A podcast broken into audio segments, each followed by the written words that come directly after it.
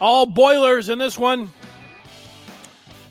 Welcome in Michigan basketball post game live following Michigan and Purdue out in West Lafayette, Michigan, falling uh, big time to the Boilermakers. It is a final 99 to 67 in this one. It was game number 19 on the season for Michigan. You know, they're going in playing at number two, Purdue. The Wolverines were a 17 and a half point underdog, and they would be without point guard Dug McDaniel heading into this one. McDaniel serving that second of a five game road suspension. And the first half, the Boilers were up by 14, 49 to 25 and it was more of the same in the second half 99 to 67 and that adds up to a yeah over 30 point loss uh, 32 point loss uh, for michigan. And so what do you take out of a game like this? Uh, you know you didn't expect michigan. I mean you hope for miracles i guess uh, anything can happen. You get hot from uh, the three point line you know things like that. But you know michigan and the, they uh, uh, they're up against it. You know, not having McDaniel, uh, Jaelin Llewellyn played his best game scoring wise. You know, he hit some back to back three, had a four point play. You know, he was uh, he he did the best he could there. But you know, Michigan already, even if they have McDaniel, they're shorthanded when it comes to ball handlers. And you know, you you you see that out there. Llewellyn getting his pocket picked. You see a couple of the turnovers it's uh, it's a one spot where they couldn't afford uh, an injury or in this case a suspension, the odd road suspension for McDaniel, and you know that's what they're up against, and and there it is. So um, I you know you go through the box score, you, you know, like you say, well, well, you, you take some positives or whatever else. I, you know, no, you know, not when you lose by 32. I mean, this is one where you know, it's embarrassing. It's embarrassing to lose by uh, 32 points. It's tough to lose as it goes. And I know Purdue's the number two team in the country, but, you know, getting smoked, you know, nobody's going to have anything good to say about it. Nobody should have anything good to say about it. What are you going to say? Let's go to the next game, you know? And coming up, you know, not the next game, but the following game is Michigan State. And, you know, they're not ready to fight in that game. You know, State will be looking to Birmingham as well. But mentioned Jaelin Llewellyn, he had the uh, 16 season high, career high at Michigan. And nice, nice job there for Llewellyn. TW2 with 10 points, eight boards. Olivier Nkamhoua. I mean, this is a tough matchup for Nkamhoua when when Tarris Reed went to the bench. You know, they got to put Olivier Nkamhoua, who's six nine on on the seven four Zach Edey. Zach Edey's tough to guard for anybody, but you know you feel bad for Nkamhoua who had to deal with the big fella. And you know there were a couple times. There was one dunk that uh, you know Robbie Hummel said that Edey looked like Shaq. You know, and he was throwing it down with a one hand punch. You know, in traffic, you could see why he was saying that. Nimari Burnett, uh, seven points, three assists. Tarris Reed going up against the big man, ended up fouling out in this one, six points, 10 boards. Not much from the bench. Uh, Tray Jackson in street clothes. Jace Howard was in and had seven points.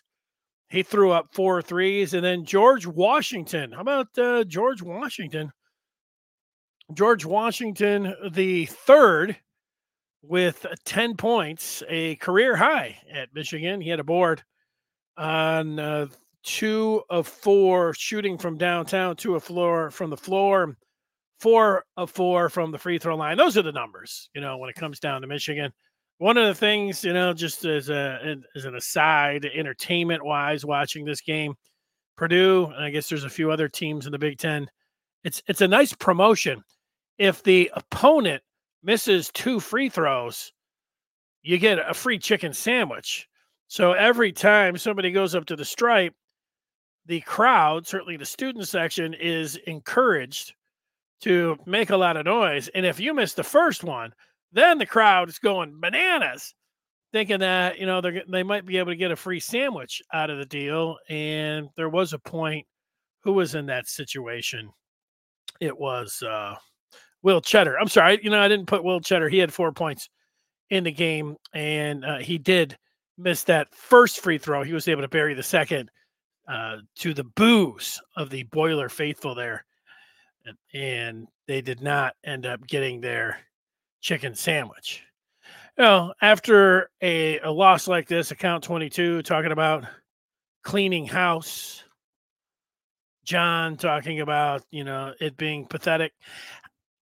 Yeah, you know, sure. Uh, I'm not disputing any of that. I don't know. I'm, I'm not. That's the intrigue right now. If Michigan plays like this. I mean, you could still make it. There's still people that can make a case for one more year for Juwan Howard. And what would be the case? The case would be that Warde Manuel, this is his guy, and he brought him in, and that uh, NIL really hasn't been a factor with Michigan. You know, I'm just making the case. I'm not believing the case. But there is a chance, given the leash that Jim Harbaugh got. I know Jim Harbaugh was much more accomplished than Juwan Howard was first time head coach. But I mean, so if you throw that out, I don't know, you probably shouldn't throw that out. Uh, you should take each case individually and, and, look at the merits and everything.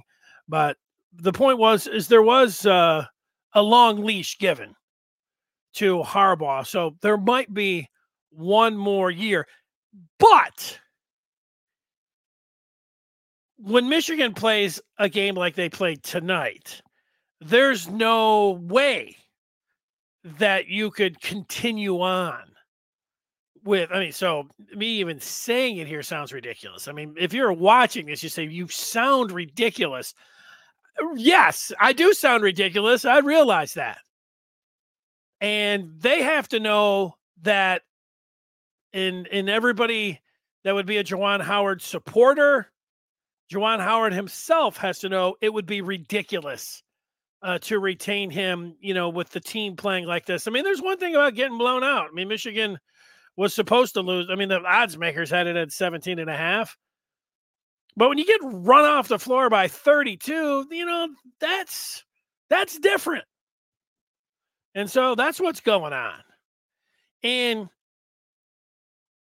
I think what can be some of the punctuation marks about moving on if there's going to be any kind of debate. And again, after tonight, I don't think anybody's saying, "Oh yeah, you know, Juwan Howard, maybe get him some." You know, no, uh, no bright sides, you know, nothing going on.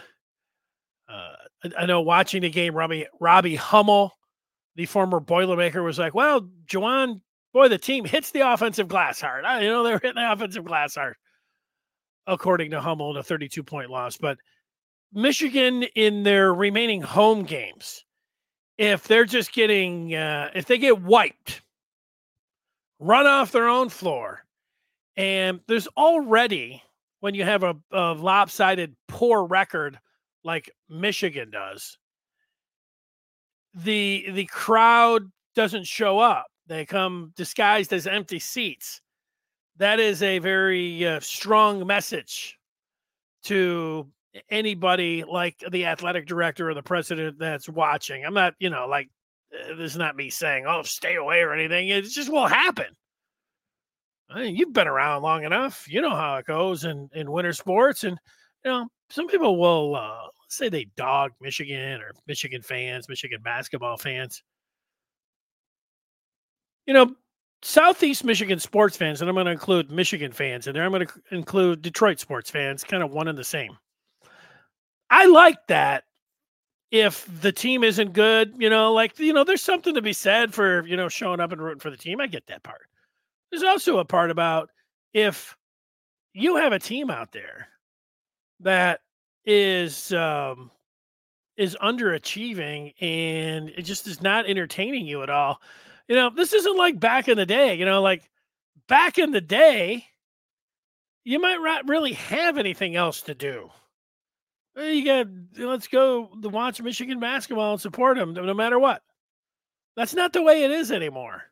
Now you've got a uh, hundred teams. You got a hundred things that you can watch on TV. You got a hundred things that you can do uh, for entertainment.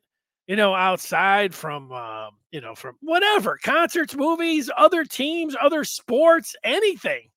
So you're not going to get the die hard like let's just go and support them any way it goes. All right, that's enough. I'm not going any longer on that.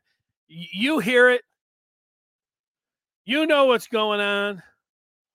And, um, you know, here's Thomas talking about Brian Dutcher, next men's Michigan basketball coach.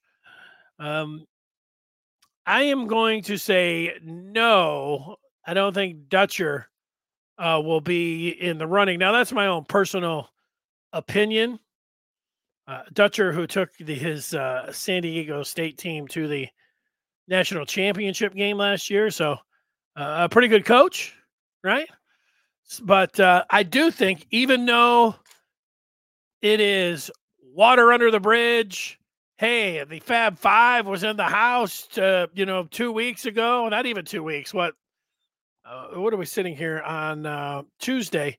A week ago, Monday, the Fab Five for the first time was uh, was under the roof. I, I think Dutcher is, um, you know, is still under the spectrum spectra uh, um, under the the the black cloud that was the Ed Martin scandal. I still think that myself. That's myself personally having, you know, been around that long. I know like bygones be bygones. Hey, let's have everybody back. I just I'm I'm saying that Dutcher is not going to be included uh, in any kind of coaching search uh, at Michigan. The old Blues uh, would not have it, but you know, he did have a fabulous year a season ago. I think, you know, starting to put together. Uh, I, I, did say recently that I would have uh, a uh, a short list, a long list. Uh, Thomas, I'm going to put Dutcher on the list that I am going to come up with with uh with Michigan with Michigan's next game. Oh, I can't talk here on this uh this Tuesday night. Speaking of that upcoming schedule, let's uh, look at it. And that's brought to you by the and Blue Reviews.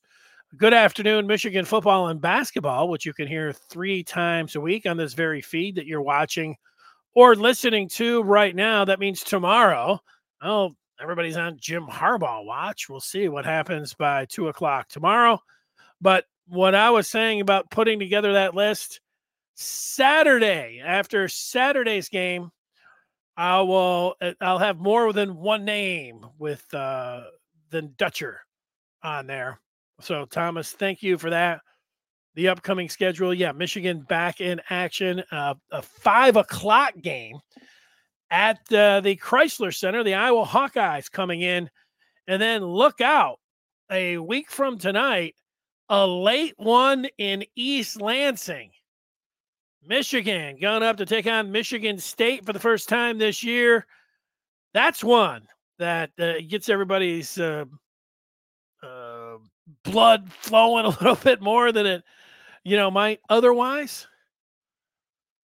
I like this one's going on the list too. Jay Wright. Now look, account 22. If you could tell me the first thing that when I put Jay Wright, when I think of Jay Wright, I think Jay Wright's comfortable in his sharp suits and he doesn't want to play the NIL game and the way the game is going. He's comfortable where he's at. And that's my first thought.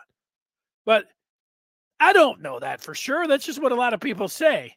Ah, he's comfy on the, you know, the the CBS desk, you know, for co- maybe that's true. But maybe a, a you know, big contract, you know, could lure him out of retirement. I like it.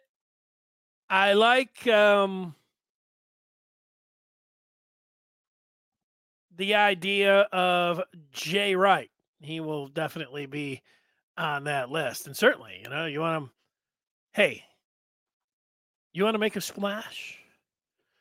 You want to get people uh, uh, excited if the season continues to go in the trajectory that it's going, like, you know, straight down the straight off the cliff or straight down the whatever, it's going it's going bad.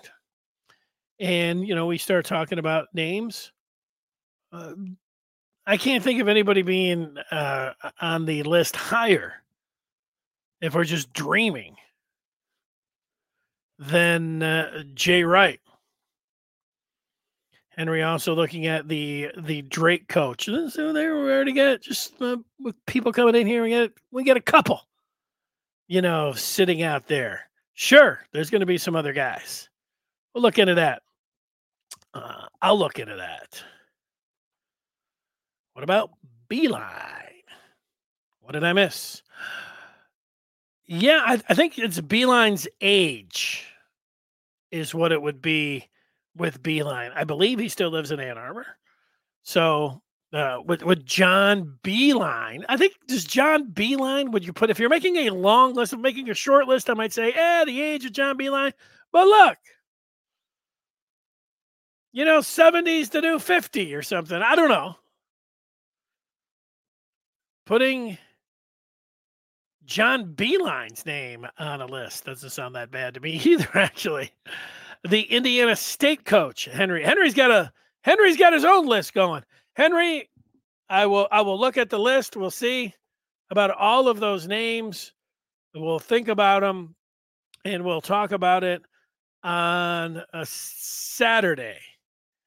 The long and short of it with Michigan record wise, they fall to 7 and 12 on the season.